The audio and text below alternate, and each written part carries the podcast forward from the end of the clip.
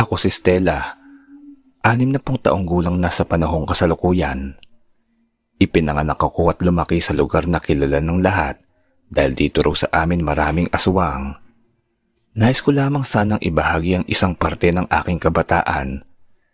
Isang nakaraang malungkot at puno ng kalupitan na naging dahilan upang magising ang isa ko pang katauhan.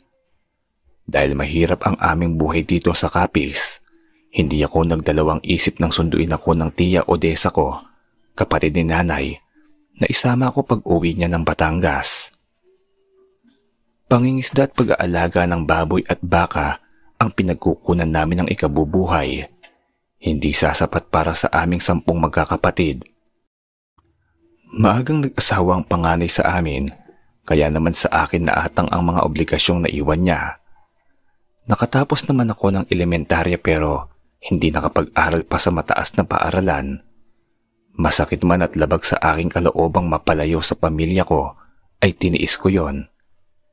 Iniisip ko na makakatulong ako sa kanila kapag nagkaroon ako ng trabaho sa Batangas. Pero taliwas pala sa inaakala ko ang naghihintay sa akin sa poder ni Tia Odessa. Ang mga anak niyang sina Kenny at Camia ay magagaspang ang ugali hindi pinsan kundi alila ang turing nila sa akin. Ako lahat ang gumagawa ng mga gawaing bahay at saka pa lamang ako kakain kapag tapos na akong magugas ng mga pinagkainan nila. May mga pagkakataong ding hindi ako nakakakain sa loob ng isang araw dahil sinasadya nila akong ubusan. Hindi ko alam kung bakit parang nagdudulot sa kanila ng labis na kasiyahan kapag nakikita nila akong umiiyak at nahihirapan. Hindi ko rin maintindihan kung bakit hinayaan lamang ni Tia Odessa na ganoon ang trato sa akin ng mga anak niya. Ang kanyang asawang si Tio Alfredo lamang ang maayos ang pakikitungo sa akin pero ikinagalit din iyon ng mag-iina. Pilit nilang nilagyan ng mali siyang pagiging malapit ni Tio sa akin. Kapag sumusulat ako kina nanay at sa aking mga kapatid, nakabante palagi ang aking tiyahin pero kahit naman hindi niya ako bantayan, hindi ko rin sasabihin sa pamilya ko ang totoong kalagayan sa poder ni Tia Odessa. Ayoko silang mag-alala. Lalong naging mahirap ang mga trabaho ko sa bahay nila Tia nang sumapit muli ang pasukan. Mas maaga akong gumigising para asikasuhin ang dalawa niyang anak at gabing-gabi na ako kung makatulog. Ako pa ang gumagawa ng mga takdang aralin nila at proyekto sa paaralan. May mga pagkakataon pang nagsasama sila ng mga kaklase at kaibigan sa bahay at hinayaang magkalat lamang ang mga ito dahil meron naman daw silang magliligpit pagkatapos. Halos apat na buwan din akong nanatili sa bahay lang, miserable at malungkot. Ipinagpasalamat ko na lamang na may sarili akong kwarto sa bahay nila tiya. Malaya akong nakakaiyak gabi-gabi dahil sa awa sa sarili at pangungulila sa pamilyang naiwan ko sa kapis. Pero nagbago ang lahat ng lumipat ang kapatid ni Tio Alfredo na si Tio Victor sa katabi ng inuupahan ni na Tia Odessa kasama ang pamilya nito. Dahil lumaki akong may mga alaga sa bahay, tuwang-tuwa ako sa mga alagang pusa ni na Tio Victor lalo na sa tuta nilang si Putol. Mukha itong anghel dahil sa makapal at puting kulay na balahibo. Tinawag nilang putol ang tuta dahil ipinanganak itong putol ang buntot. Naging kalaro ko si putol at ang mga pusa. Madalas na tinatawanan pa ako ng mga pinsan ko. May sira raw ako sa utak dahil pati ang mga hayop ay kinakausap ko. Nawawala ang pagod ko sa maghapon sa tulong ng mga bago kong kaibigan. Sa kwarto ko pa sila natutulog minsan pero hinahayaan ko na lamang. Sabi nila, swerte raw ang mga hayop. At dapat kalingain din at mahalin. Iyon din ang turo sa akin ni nanay at tatay. Pakiramdam ko ay nagkaroon ako ng mga matalik na kaibigan at maiiyakan. At mapagsasabihan ng mga mabibigat na dalahin ko sa buhay. Mabilis na lumipas sa mga buwan. Namalayan ko na lamang na malaki na si Putol. Hindi nagbago ang kanyang kabaitan mula pa noong siya ay tuta pa lamang. Kaya ayos lamang kahit hindi na siya talian. Nang mawalan ng trabaho si Tio Alfredo, Ipinasok ako ni Tia Odessa na tagahugas sa kumari niyang may maliit na karenderya sa palengke. Laking pasasalamat kung mabait ang mga amo ko at pumayag siyang ipunin ko ang mga tinik at ang mga buto saka yung iba pang tira sa mga customers para iuwi sa mga alaga ni na Tio Victor. Malayo pa lamang ay sinasalubong na ako ng mga pusa at ni Putol. Alam kasi nilang may dala akong pasalubong. Kahit pagod at inaantok ay pinapakain ko muna sila. Masarap sa puso ko kapag nilalambing nila ako. Sa kanila ko naramdaman ang pagmamahal na ipinagkait sa akin ng tiyahin at ng mga pinsan ko. Habang tumatagal ay mas lalong napapamahal sa akin ng mga alaga ng kapatid ni Tio Alfredo. Kaya isa ko sa mga nasaktan at umiyak dahil sa galit ng isang gabi ay umuwi si Putol na may saksak ng ice pick sa leeg at iba pang bahagi ng kanyang katawan. Ginamot naman siya ng asawa ni Tio Victor na si Tia Mirna. Pero parang nagkatroma ang aso dahil naging matapang ito bigla. Isang araw, habang nasa trabaho ako. Muntik daw makagat ni Putol ang apo ng isa naming kapitbahay. Sa galit daw ng lolo ng bata ay sinabing papatayin si Putol sa kung sakaling nakagat nga niya ang apo niya. Sinubukang talian ni na Tita Mirna si Putol pero nagwawala ito at hindi tumitigil sa pagtahol ng malakas. Kaya nag-usap ang mag-asawa at nagpasyang ipakatay na lamang ang kanilang alaga. Nang malaman ko yun ay nanghina ako. Pwede naman nilang hayaan na lamang ang aso sa mga nag-aalaga ng inabando ng aso. Masakit para sa akin na malalayo sa akin si Putol, pero mas hindi ko kakayanin kung makikita ko siyang kinakatay at niluluto para gawing ulam at pulutan. Hindi ako mapakali sa trabaho dahil sa kakaisip. Paano nga kung itinuloy nila ang planong ipakatay ang matalik kong kaibigan? Ang asong labis kong minamahal at inaalagaan. Napayak ako sa saya ng pag-uwi ko kinagabihan ay sinalubang niya pa rin ako kasama ng mga pusa. Hindi nila itinuloy ang masamang balak sa iyo. Salamat sa Diyos. Niyakap ko ng mahigpit si Putol at pinaghahalikan. Gumanti rin siya ng halik at yakap na umaplos naman sa puso ko. Masaya akong natulog ng gabing yon, nakatabi si Putol sa higaan. Pero halos gumuho ang aking mundo ng sumunod na linggo. Nagpapahinga ako noon dahil masama ang aking pakiramdam nang marinig ko ang iyak ni Putol. Napabalikwas ako ng bangon at agad na lumabas ng kwarto. Pero lalong lumalakas ang sigaw nito para bang humihingi ng tulong. Kinakabahang napatakbo ako sa labas diretso sa likod bahay kung saan nagmumula ang ingay. Doon ay nakita ko si Tia Mirna at Tio Victor kasama pang tatlong lalaking hindi ko kilala. Hawak na mag-asawa si Putol habang inihahanda naman ng isang lalaki ang sako para isaklob ang kawawang aso. Napasigaw ako ng malakas na ikinagulat nilang lahat. Lalong nagwala si Putol pagkakita sa akin. Paulit-ulit akong nagmamakaawa sa kanilang lahat na huwag nang saktan ng aso. Nahayaan na lamang sa lugar kung saan mas maaalagaan at ligtas ito. Na huwag na nilang ituloy ang balak na pagkatay kay Putol. Pero lahat sila ay naging bingi sa pakiusap ko. Bago pa tuluyang natakpan ng sako ang mukha ni Putol, ay kitang-kita ko ang mga mata nitong nagmamakaawang tulungan ko.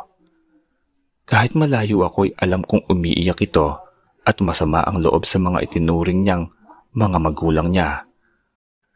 Na sila pa mismong pasimuno sa pagkatay sa napakabait nilang alaga.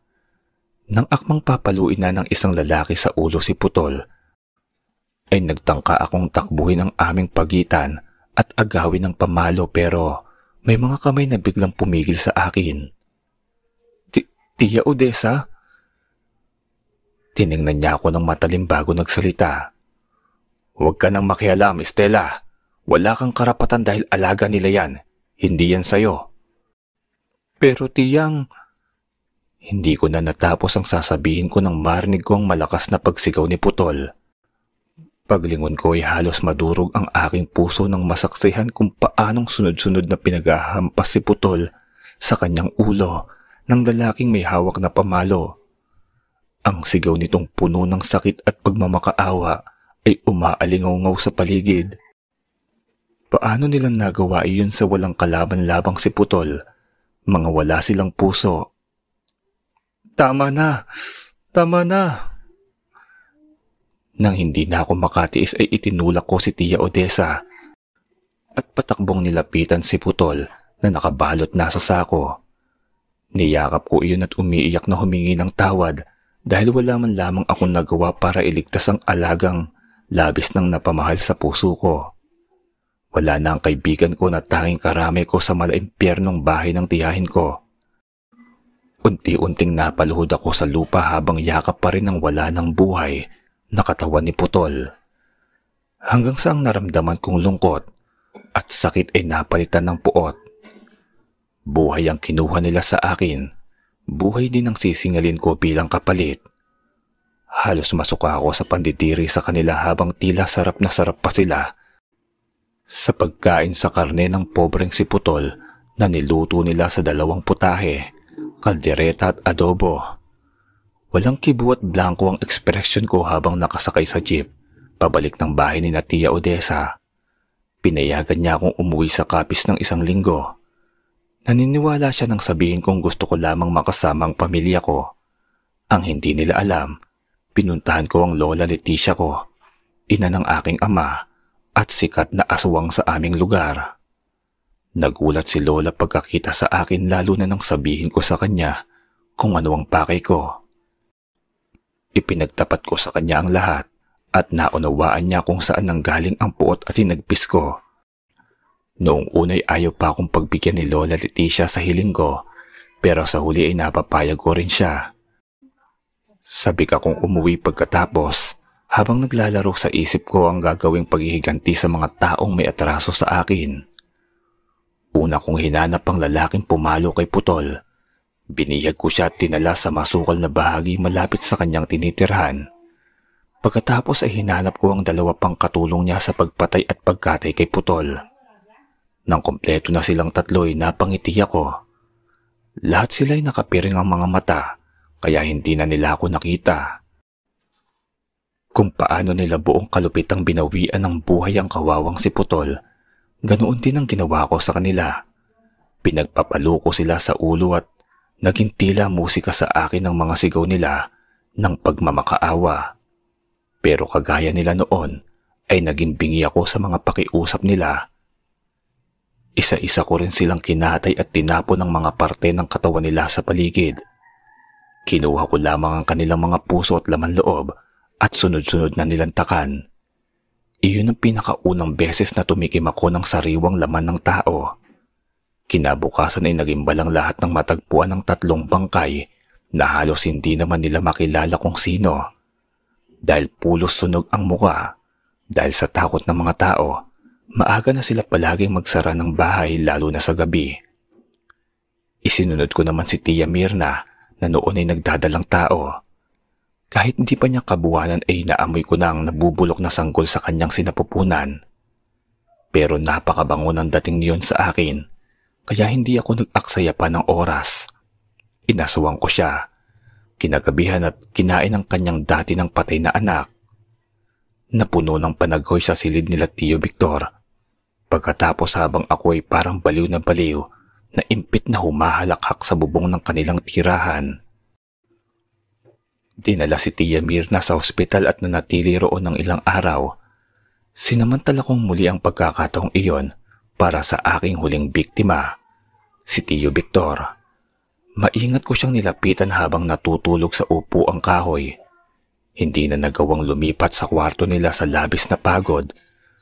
Wala man lamang akong nadamang awa para sa kanya. Mas nanaig sa akin ng mga sandaling yun ang matinding puot at pagnanais na mabigyan ng hustisya ang pagkawala ng aking pinakamamahal at itinuturing na matalik na kaibigang si Putol. Hinding hindi ko kayo mapapatawad dahil sa ginawa niyo kay Putol. Gamit ang aking matutulis na kuko ay dahan-dahang dinukot ko ang puso ng kapatid ni Tio Alfredo. Nang maramdaman ni Tio Victor ang matinding sakit ay nagising ito at nanlaki ang mga mata sa nakita. Estela. Tanging nasambit niya bago tuluyang maputulan ng hininga. Hindi pa ako nakontento. Kinuha ko ang ginamit nilang pangtadtad sa katawan ni Putol at ginilitan ko sa leeg si Tio Victor na parang nagkakatay lamang ng manok. Pagkatapos ay nakangising inihulog ko iyon sa bintana ng kwarto ni na Kelly at Kamya na noon ay mahimbing nang natutulog. Nagising ako kinabukasan dahil sa malakas na sigawan sa labas. Nagkakagulo ang lahat at nag-iiyakan. Patay mali siya akong nakiusyoso kung anong nagaganap. Hindi maawat ni Tio Alfredo sa pag-hysterical ang kanyang asawa at mga anak. Halos matulala sa labis na pagkakasindak sa nakitang ulo ni Tio Victor malapit sa kanilang bintana. Dilat na dilat pa ang mga mata na para bang hindi makapaniwala sa kanyang nakita bago ito mamatay. Naging usap-usapan muli ang mga sunod-sunod na pagkamati at maraming mga haka-hakang iisa lamang ang salarin sa lahat ng kaso ng pagpatay. Nagpatuloy ako sa pagtatrabaho na parang walang nangyari pero hindi ko inaasahan ng dinatnan ko pag uwi kinagabihan. Sinalubong ako ng malakas na sampal ni Tia Mirna. Salot ka! Ikaw ang pumatay sa kanila pati sa anak namin ni Victor. Demonyo ka! Impakta!